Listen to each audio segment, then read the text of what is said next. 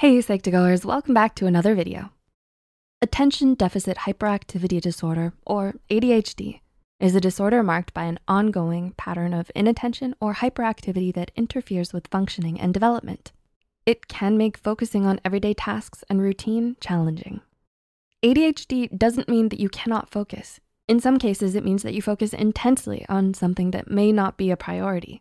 Some people describe it as a constant feeling of being overwhelmed or paranoid. For years, people with ADHD were stigmatized and labeled as lazy, procrastinators, flaky, or irresponsible. These labels only produce shame and prevent those with ADHD from seeking help. But please remember that these labels do not represent who you are. Before we begin, remember that this video is for educational purposes only and is not intended to be a substitute for professional advice, diagnosis, or treatment. With that said, here are five signs you might have ADHD.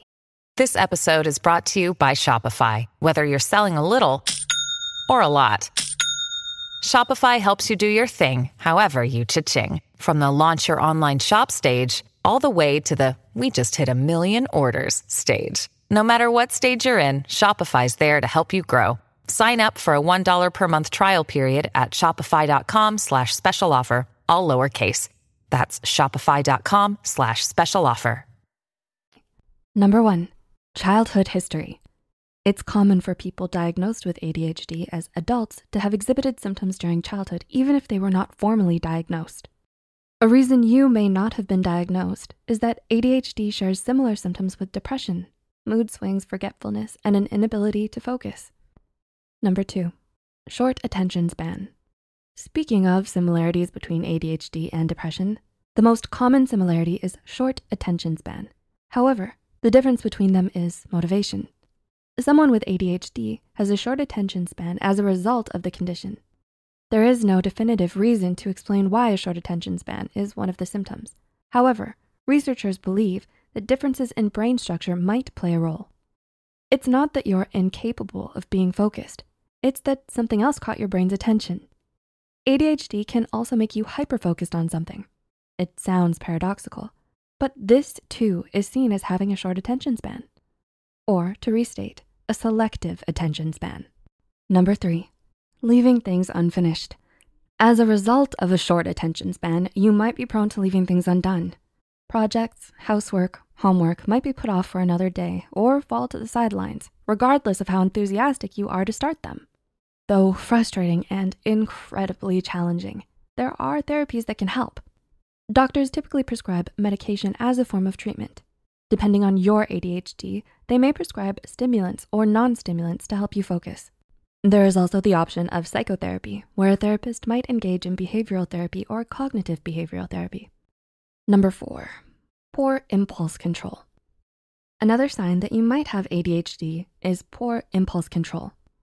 Now, this wouldn't be a one-off clothing splurge. This is more like doing something you know you should not do, like running a red light or maxing out your card on something you know you don't need.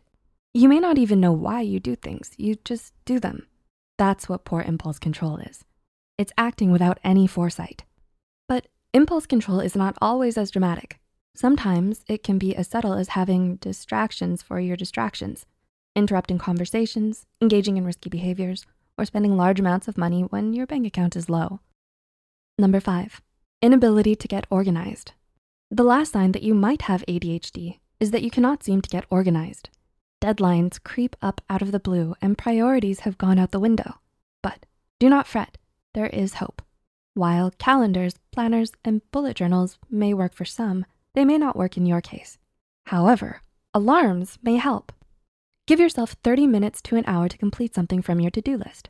After the alarm rings, move on to the next item whether you finish the previous item or not. That way, you don't get stuck working on one thing.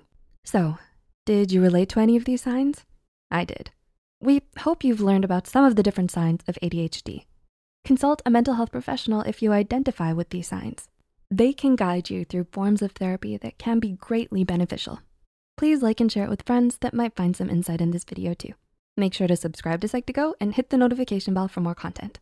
All the references used are added in the description box below. Thanks so much for watching and we'll see you next time.